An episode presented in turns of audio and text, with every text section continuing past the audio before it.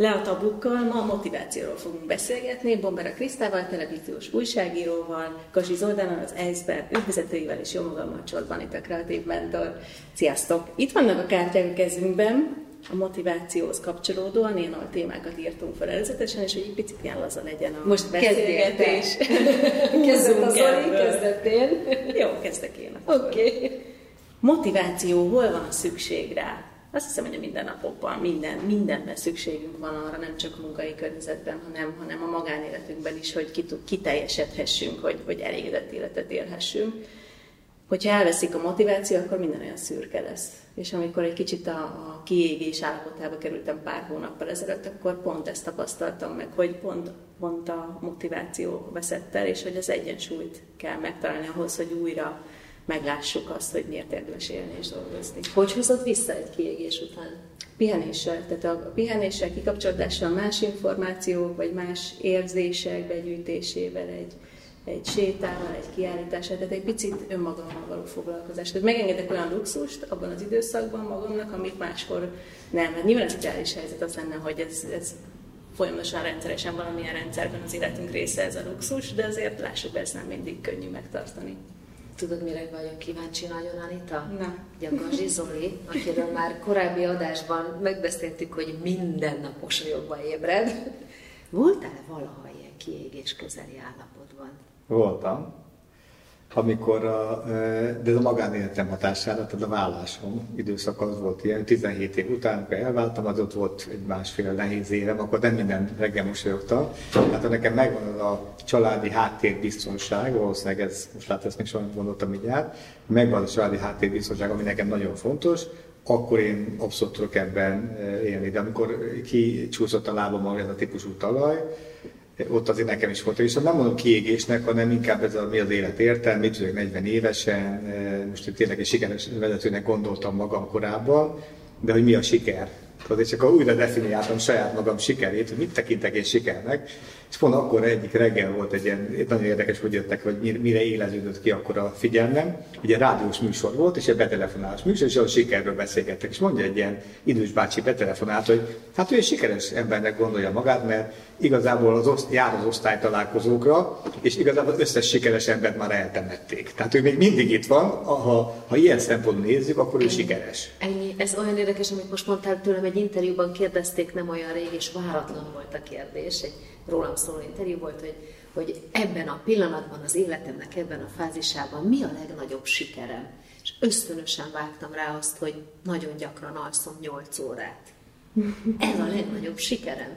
Ennyit erről, hogy miért az adott siker. És ez nekem olyan erőt ad, hogy én most 8 órát alszom, hogy ebből nekem lesznek újabb típusú, has, ilyen hagyományosnak nevezhető sikereim, de ma ez a siker.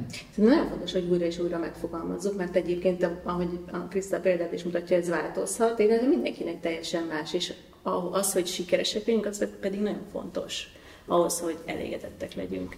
És azon gondolkoztam, mondta, hogy, mind, hogy mindenkinek kell minden helyzetben motiváció, és vannak olyan munkakörök egy cégen belül, amik azért motiváló munkakörök voltatlan. Tehát, hogy vannak a monoton, kevésbé izgalmas dolgok, azért látni, hogy ott más típusú, nagyobb energiát kell betenni, hogy azt a munkát valaki végezze, mert nem annyira motiváló, uh-huh. de minden munkakör tehető motiváló, motiválóbbá, de valami automatikusan motiváló.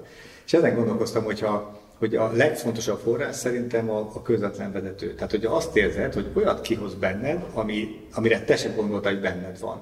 És hogy ez a, ez a nagy kérdés, hogy az igazából benned volt, vagy én raktam bele. Tehát az, hogy én elhiszek róla valamit, amit ő aztán megugrik, és tök jó lesz, és magas itt volna, az benne volt, vagy én tettem bele. Tudod, hogy mi erre a nagyon jó mi? életpélda?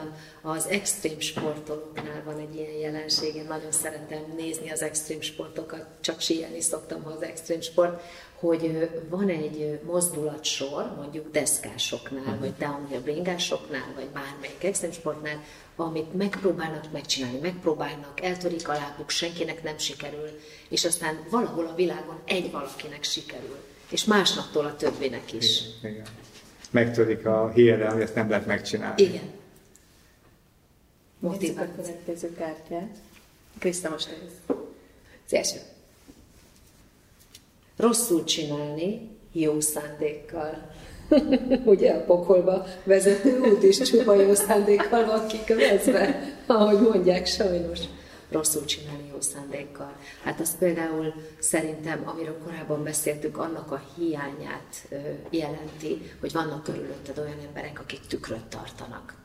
Tehát ha az embernek legalább annyi önismerete van, és annyi szándékismerete, hogy amit csinálok, azt tényleg a lehető legjobb szándékkal teszem.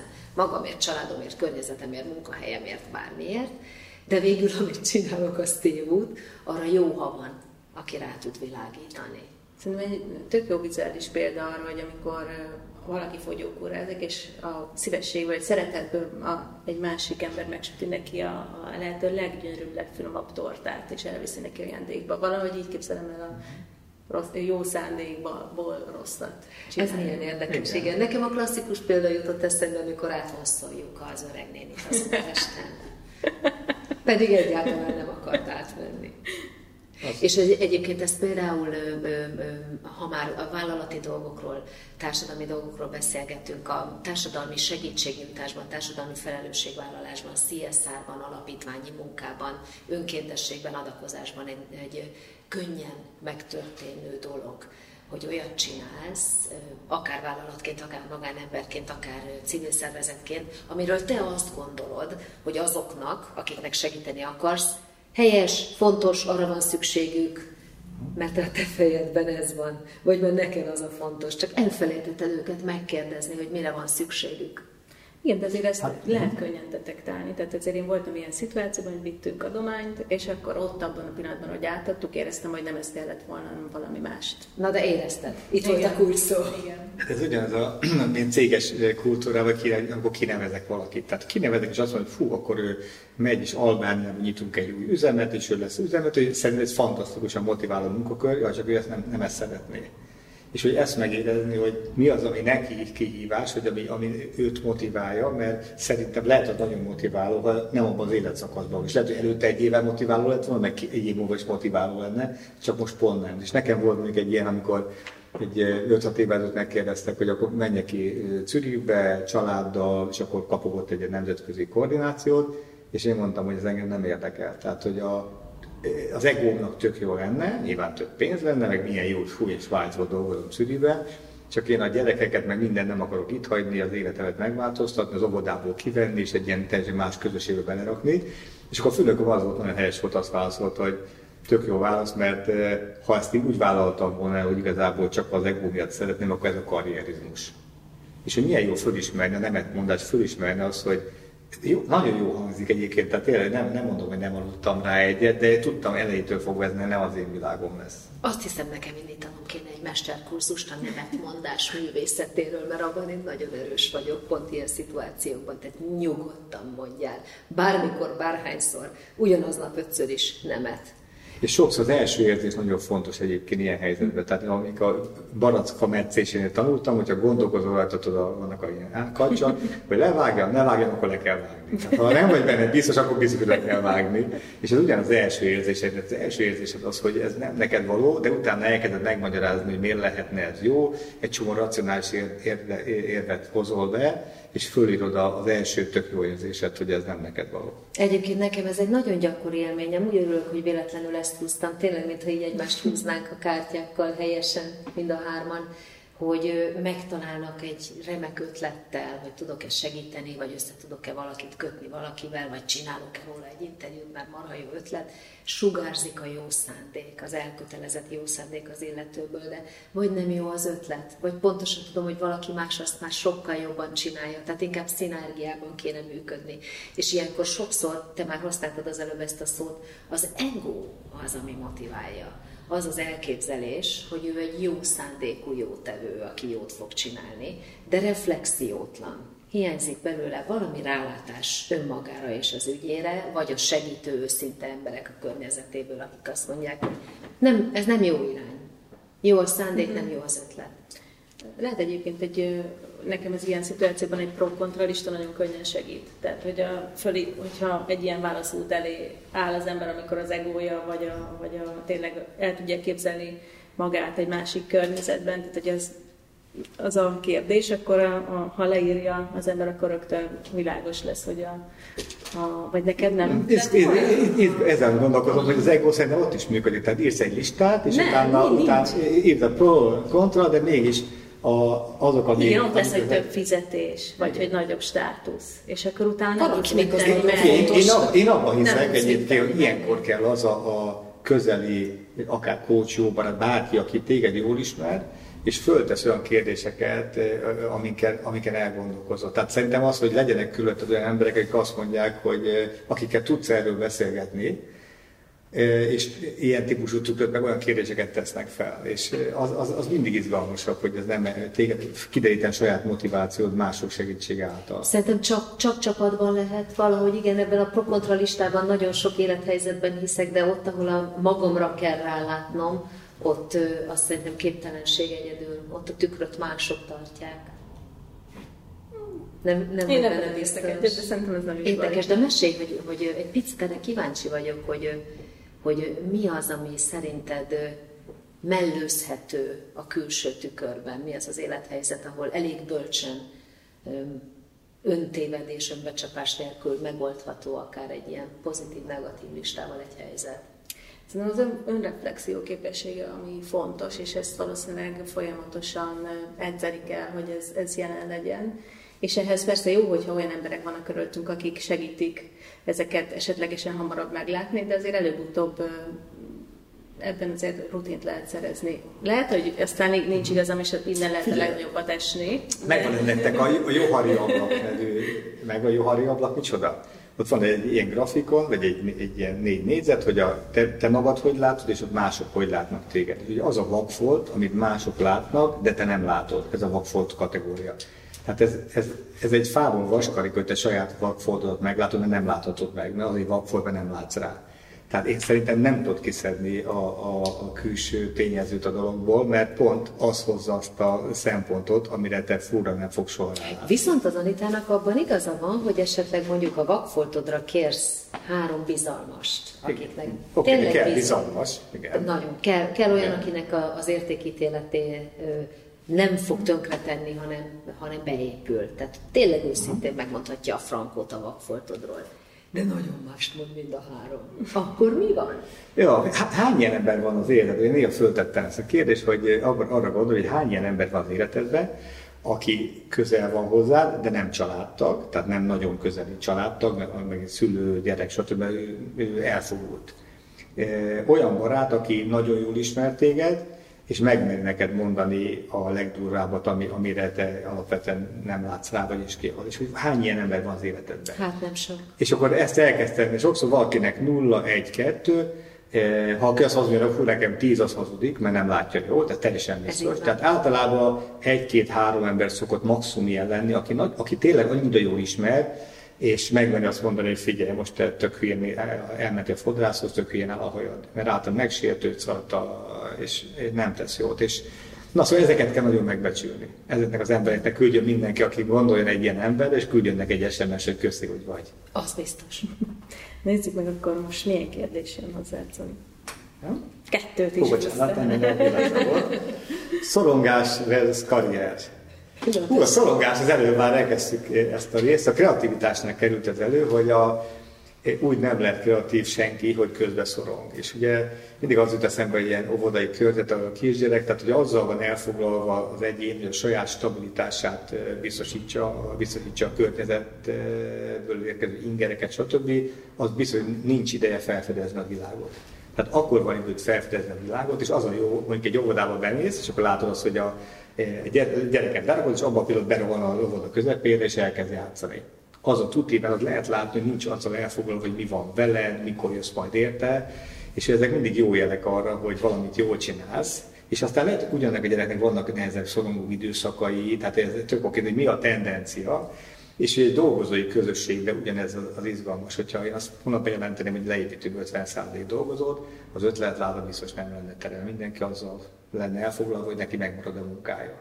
És ha kreatív munkát vársz el, akkor ként, vagy muszáj stab, biztos környezetet biztosítani annak az illetőnek, kiszedni az összes rossz gondolatát, mert egyébként nem tud kreatív lenni. Szerintem azért azt is figyelembe kell venni, hogy vannak időszakok, amikor egyszerűen akár olyan külső körülmény miatt, amiről nem is tehetünk, a szorongásos állapotba kerülnek a, a, az emberek, vagy akár egy egész közösség, és hogy ebben, a, ebben az időszakban, tehát ez lehet normális is, de nyilván, hogyha ez hosszan tart, tehát ugye azt nem tudom, hogy hol lehet ennek az egészséges határa, akkor az már nem jó, és akkor az gátolja, de hogy ezért ez is benne van a pakliban. Nekem a szorongás karrier ö, szókapcsolatról az jut eszembe, hogy egész életemben minden pillanatban, amire vissza tudok gondolni karrierrel kapcsolatban, pozitív lendületet és pozitív változást az adott, hogyha nem szorongtam azon, hogy elveszítem azt, ami éppen van. Tehát, hogyha nem kapaszkodtam foggal körömmel egy olyan pozícióba, ami marha jól nézett ki az adott pillanatban, hanem oké okay volt, hogy azt elveszítem. De azért úgy is voltál szocializálva, hogy ez a mindennapokban benne volt a levegőben, hogy bármikor elveszthetted, nem? Azt, amit van. Hát, de ez motiválhatott volna arra, hogy még jobban ragaszkodjak hozzá. Igen? Még jobban odaláncoljam magam ahhoz a székhez, amit csillog, és az már az enyém. Vigyázzak arra, hogy a konkurencia meg se tudja közelíteni. És ebben szerintem volt egy-egy ilyen egészséges, vagy kicsit talán túl erős önirónia is. Hogy mindig arra gondoltam, hogy ha elvesztem azt, ami éppen van, és valaki más megszerzi, akkor mindenki jobban járt. Egyrészt én is, mert akkor nem én voltam ott a legjobb. Tehát, hogy nekem akkor más irányba kell mennem, hiszen a másik jobb, mint én és a, már, és a világ is jobban jár, hiszen egy jobb ember ül az én helyemen, és akkor ha... Hát fele tudja valahogy. Tudod, mi volt erre az analógia, amire én felhúztam ezt a karrier dolgot, és aztán végül mondom, tényleg, ha visszagondolok 25 évre, mindig jól jártam azzal, hogyha nem szorongtam egy adott helyzetben, hanem akár el is engedtem. Minden alkalommal csak jobb lett. Magánéleti dolog volt. Egyszer nagyon féltékeny voltam valami pasin kapcsán egy gyönyörű csajra és az anyukámnak sutyiba megmutattam, táncos nő volt. És anyukám még nézi velem a darabot, nézi, és egyszer így jön hozzám, azt mondja, hogy te, emiatt a csaj miatt ne izgulj egy percig se. Jaj, mondom, de hülye vagyok, pont anyámat hoztam meg megnézni, hát minden anya elfogult, hát nyilván én vagyok a világon a legszebb, a legcsodálatosabb, hát persze, hogy nem fogok tőle objektív véleményt kapni a táncos nőről. Hát de mondom, akkor legalább fürdőzöm egy kicsit ebben a hogy legalább az anyukámnak, én vagyok a tökéletes a szünetben, még egyszer rákérdezik, mondom, anyu, hogy értetted, hogy én ne izguljak ezen a csajon? Anyám így rám néz, azt mondja, hogy te, ez annyival jobb nő, mint te vagy, hogy ez vagy kell a pasidnak, és akkor labdába se rúgsz, vagy nem kell neki, és akkor teljesen fölösleges szorongani. Szerintem ez zseniális sztori, és egy életben Még az elfogult ismerősöknek a véleménye segít. Akinek ilyen anyja van, nincs szükség ellenségekre. Ez egy nagyon-nagyon hasznos és szép sztori volt nekem, amit aztán applikáltam egy csomó mindenre, hogy hol érdemes és miért érdemes a szorongást elengedni. És behozhatok egy gyors témát a karrierrel kapcsolatban, ez volt a kérdés, hogy mondjuk amikor van egy csomagolgépes csapat, és akkor ki akarunk nevezni egy vezetőt. És akkor ez a tipikus helyzet, kinevezed a legügyesebb csomagológépest, és el is veszted onnan egy éven belül körülbelül, mert nem tudják kezelni ezt a helyzetet, hogy még tegnap ő együtt tolták vele a bidon, most meg elkezdett beszólogatni, meg számon kér, mit tudom, nem az a dolga.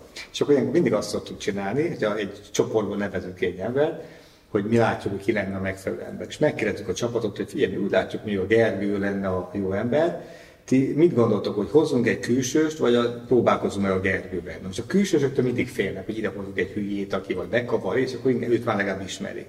Tök jó, akkor ők szavazzák meg a Gergőt, és akkor azt mondjuk, hogy a Gergőt elküldjük egy ilyen coaching szemletővezetés tréningre, ilyen háromszor két nap, hogy kell visszajelzést adni, számon kérni, milyen helyzetekkel fog találkozni, és ugyanezt a csapattal is megcsináljuk, hogy milyen helyzetek fognak adódni.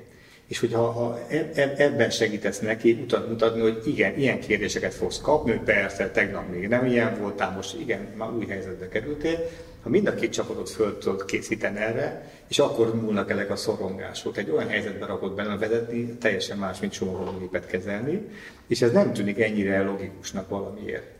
És hogy annyira szépen meg lehet csinálni, hogy nulla veszteséggel lehet, meg nagy sikereket lehet elérni, de csak akkor, ha ezt végigjárjuk így, hogy ki legyen az, ti kire szavaztok, próbáljuk-e meg, ne próbáljuk meg, képzeld, és tök jó. Igen, mert tulajdonképpen mi, mi is a szorongás, az ismeretlentől való félelem, és akkor ezeket próbáljuk meg legyőzni, minimalizálni. Viszont ezzel a szituációval itt gyakorlatilag az ismeretlen helyzet rögtön egy ismerős terep, amit ő választ, és a megfelelő esetekre pedig felkészülést kapnak. És a vezetőnek szerintem egy, egy, majdnem egyik legfontosabb tulajdonsága fölismerni, hogy a kollégáinak milyen a szorongási szintje. De tényleg, mert jönne ez a, az a busi dumából, ki kell billenteni mindenkit a komfortzónájából, csak valaki nem bírja. Nekem hát a feleség, ugye audit ismert terapeut, hogy azt mondja, hogy ő ebből él, hogy az embereket kibillengetik az zónájukba, és náluk kötnek ki. Tehát, hogy és valaki ezt tök jó bírja, és ez egy nagyon fontos szempont, hogy aki nem bír, és látod rajta, hogy nem bírja az új helyzeteket, akkor leülünk vele, hogy Nafi, ez fog történni, neked akarunk segíteni, kit vegyünk fel mellét, egy férfi legyen nő, inkább kivezet, hova jön le, ide jön le, oda jön le, és akkor szépen bevonod, akkor, de hogyha te hozol neki egy nagyon jó embert, és na, szia, mit tudom én, a Marika, itt az új kolléganőd, akkor beszólok, hogy saját vették fel, és ki rúgni. Hát igen, meg ugye az sem mindegy itt a személyes szinten mennyire tudunk mélyre menni, mert akár csak egy adott életszituációban van éppen, tehát amúgy jól bírja, de most éppen Abszolút, egy olyan, olyan helyzetben van, amikor már éppen eleget szorong más területen. Meg igen, egy komfortzónából való kibillentésnél sem mindegy az, hogy az mennyire előkészített, mennyire vagy információk birtokában arról, hogy most ma nagyot fogsz ugrani, soha nem ugrottál ennyit, de azért örülnék, ha tudnám, hogy az 10 méter vagy 30. Igen, vagy mennyire a te döntésed, vagy mondjuk a te döntésed az enyémről. Tehát, hogy... És innen aztán hamar kezd a bizalom, hogy ha azt érzed, hogy megvan a full bizalom, akkor lehet, lehet billegtetni sokkal nagyobbakat, mert tudja, hogy megvan a védőháló mögötted. De ha ez nincs meg, akkor nem nagyon akarja nagyot billenteni rajta. Igen.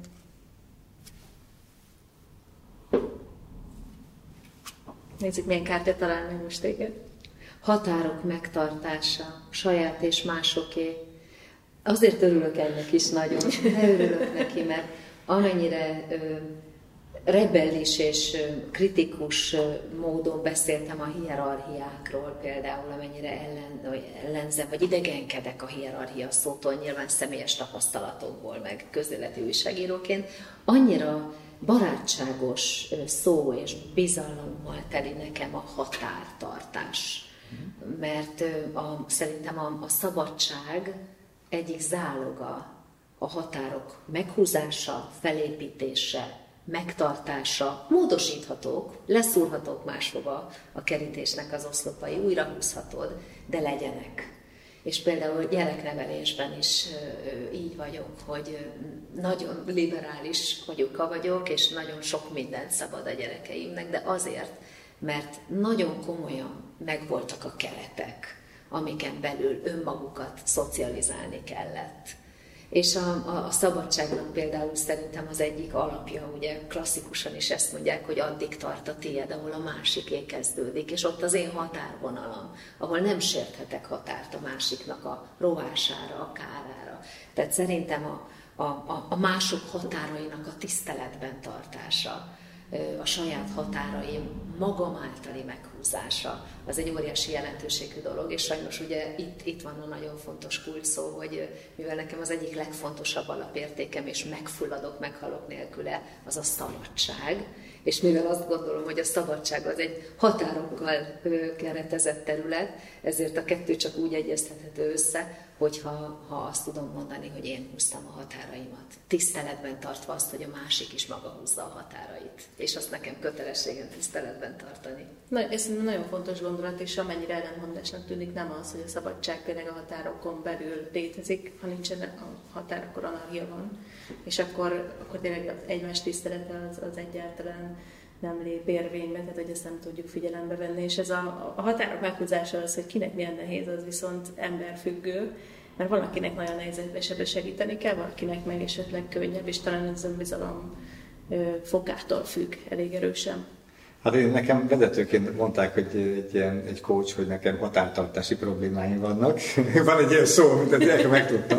Na mi mit jelent ez? ez azt értette rajta, hogy tehát én sokkal mélyebbre megyek mindig, mint egy cégvezető, amikor beszélgetek emberekkel magánéletüknek. Hol a magánélet munka határa? És mondhatom azt, hogy figyelj, nem, ez az ő magánélete, nem foglalkozom vele, csak a magánéletéből adódó problémák olyan feszültséget okoznak, amivel aztán nekem mégis kell foglalkozni. És ha a gyökérök nézzünk, akkor nekem, hogy valaki mondjuk otthon vállófélben van, beteg a gyerek, bár ezerféle dolog lehet, ha én ezt nem, nem veszem figyelembe, az, rosszat teszek. És én akkor megpróbálok ebben segítséget nyújtani, úgy, hogy nem kértek engem feltétlenül meg. És én azt gondolom, e, e, de ez nagyon finoman is, én abban hiszek, hogy a jó szándékkal teszem, tehát ez egy nagyon fontos kérdés. Ha bennem abszolút a jó szándék van, ezt én, nem, én abban hiszek, ezt nem tudom elrontani. Hát, meg, pont ott volt a kártyánk, hogy jó szándékkal rosszat teszel. Az kevés. Oké, oké, nagyon kevés, amit mondtál, jó szándék, még rossz lesz az út a pokolig. értem. Nem, ez egy szakma, ez egy feladat, kontextusa van, protokollja van, tehát sokkal több olyan készséggel kell rendelkezned ahhoz, hogy valakinek a határait kopogás után az ő általa megnyitott ajtón bemehessél, hogy az egy művészet. És Igen. akkor is kopognak tudom, a friss egy művészeten ebben vagyunk. Tehát Na, értem a határszegőt. Értem a határszegőt.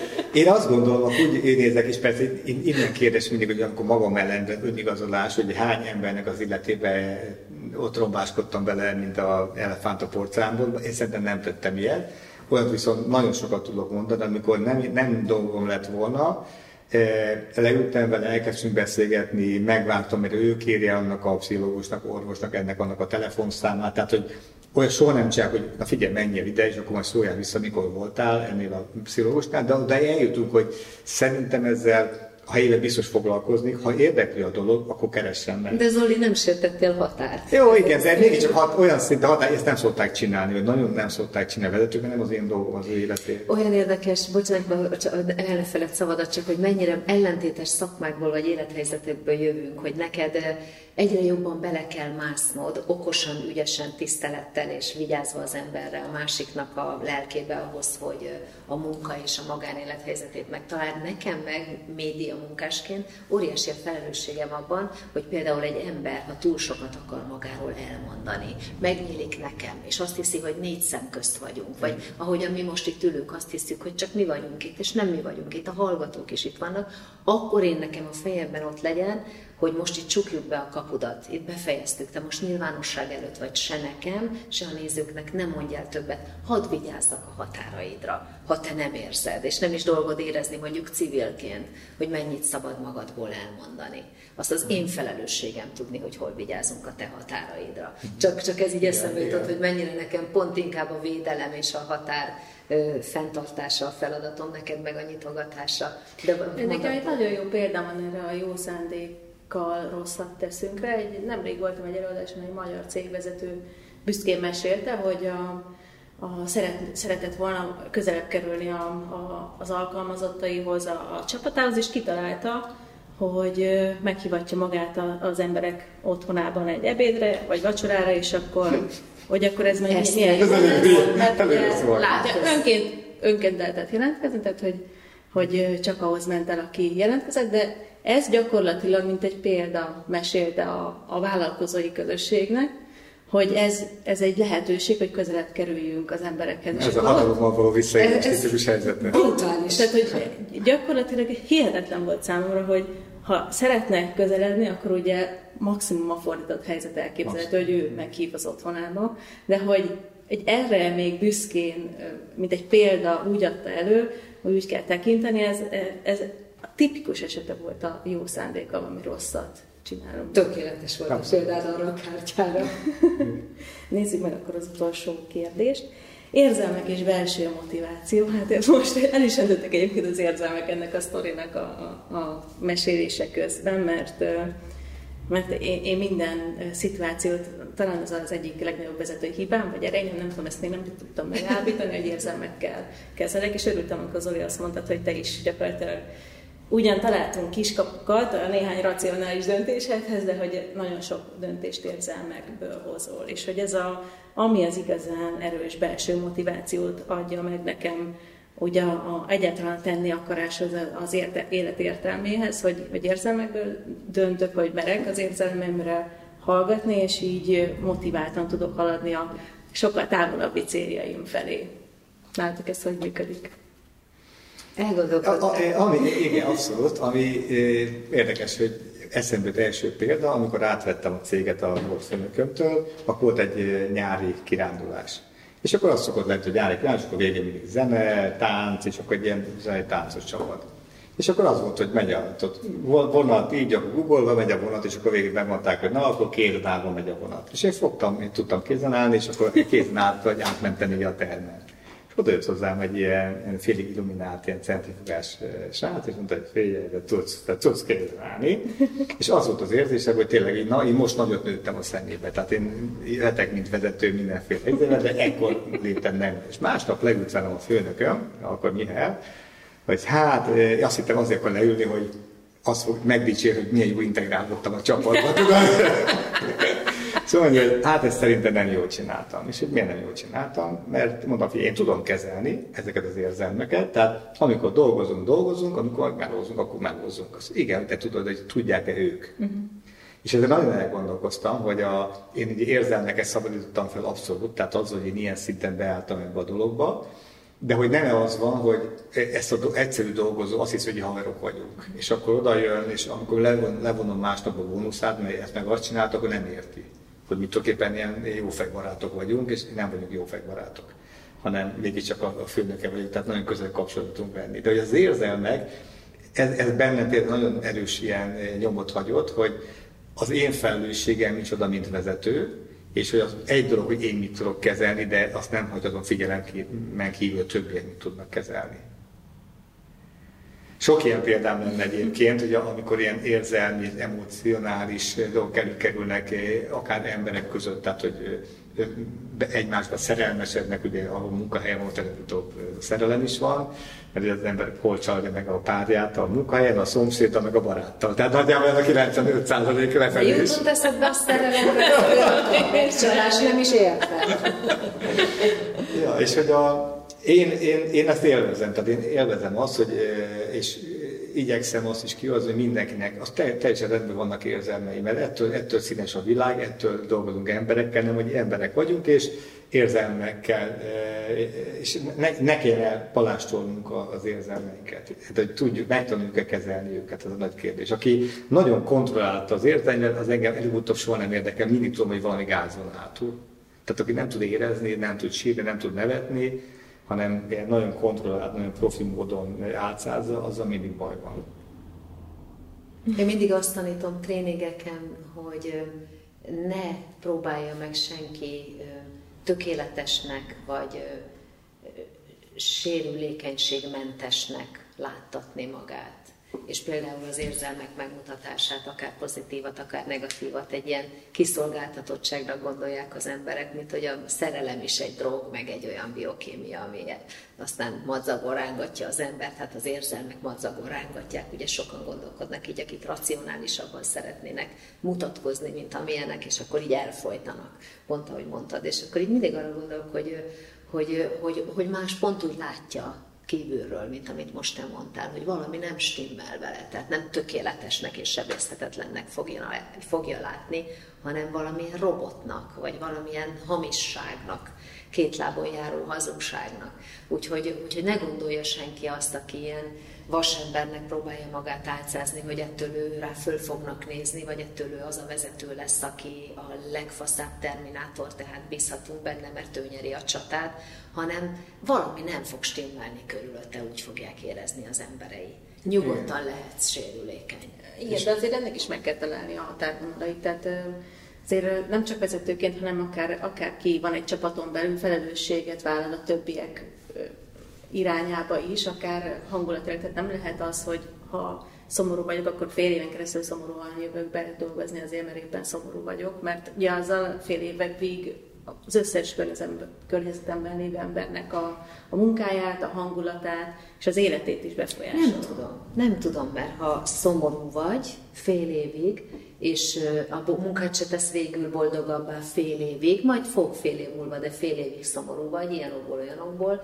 akkor ha eljátszod, hogy nem vagy szomorú, kiszagolják. Abszolút. Nem, de, de ez olyan, mint hogy hogyha elkezdesz mosolyogni, előbb-utóbb a, a külső testi el is visszasugárzik rá. Tehát ez, ez működik oda-vissza, tehát hogy, hogy nem lehet tehát ugye nem, nem fogsz meggyógyulni a szomorúságból, ha állandóan a saját magad sajnálásával, meg szomorúságával vagy elfoglalva. Én azt mondom, hogy jogos egy ideig ezt érezni, és akár mutatni is, de egy idő után, és hát ez, hogy hol van a határon, az, az nyilván egyéni, igenis erőt kell venni magunkon, és a közösségre is gondolni kell, magunkra is gondolni kell, és a, ami egyébként sokszor ez a fake it till it make it, nem helyén való, ebben az esetben szerintem helyén való, hiszen visszasugároz ránk a, akár az erőltetett jókedv utána egy, egy idő után valós lesz. Hm, igazad legyen, én félek, hogy, hogy nekem ez biztos Neked nem működik? Én, nekem egy csúnya elfolytás és még nagyobb betegség lesz az ára annak, ha próbálkozom és valamit. Egy, egyetértek veletek, hogy transzparensnek kell, tehát hitel, önazonosnak kell, és hitelesnek kell, hitelességet elszólza, hogy látszik, hogy azt csinálsz, amilyen.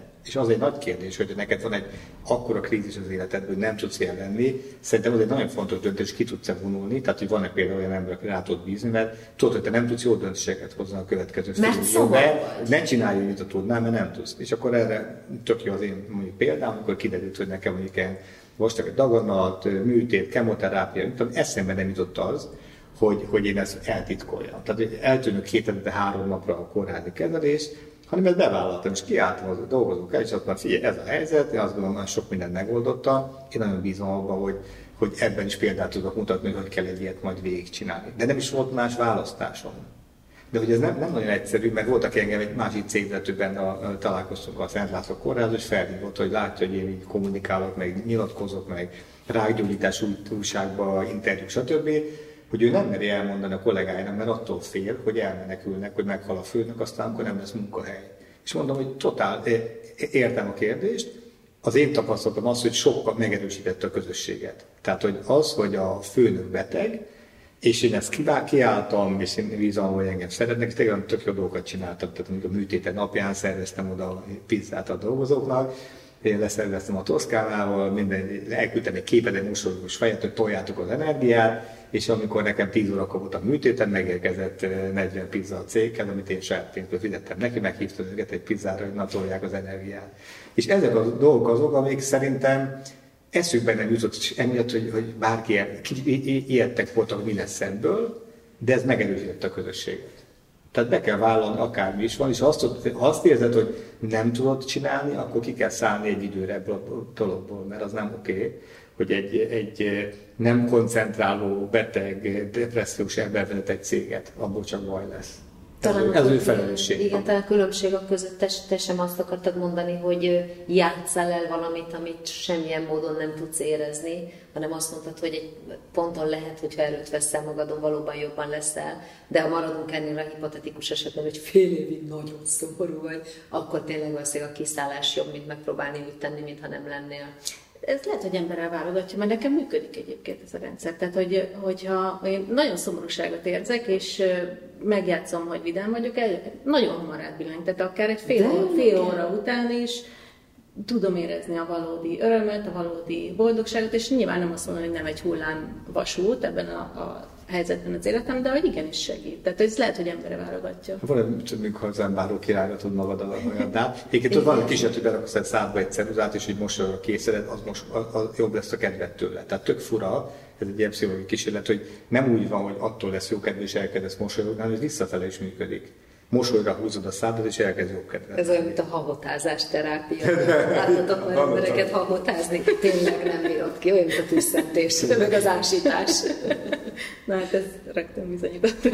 és végül is ezt téged csak beszélni kell. De ugye szerintem az, az egy fontos vezetői felelősség, hogy felismert, hogy mikor vagy alkalmas vezetni, és mikor nem vagy alkalmas vezetni. Így van, illetve hogy mennyire tudod kontrollálni ezeket az érzéseidet. Tehát lehet, hogy rövid távon sikerül, hosszú távon nem. Tehát és akkor tényleg, hogy hol van az a pont, amikor pont azzal tudsz felelősséget vállalni, hogy kiszállsz, vagy azzal, hogy, hogy bemaradsz és erőlködsz. És hát ez mindig időről időre ezért eljön mindenkinek az életében. Igen. A, mondjuk a mély szomorúság az más, mint egy krónikus depresszió. De ez egy másik beszélgetés tárgya megint csak. Reméljük, hogy lesz még ilyen beszélgetésünk. Írjatok témajavaslatokat, hogyha van kedvetek nekünk. Szívesen beszélünk tabú nélkül témákról. Ugye várjuk javaslataitokat. Köszönjük, Köszönjük szépen. szépen. Köszönjük, sziasztok. Sziasztok.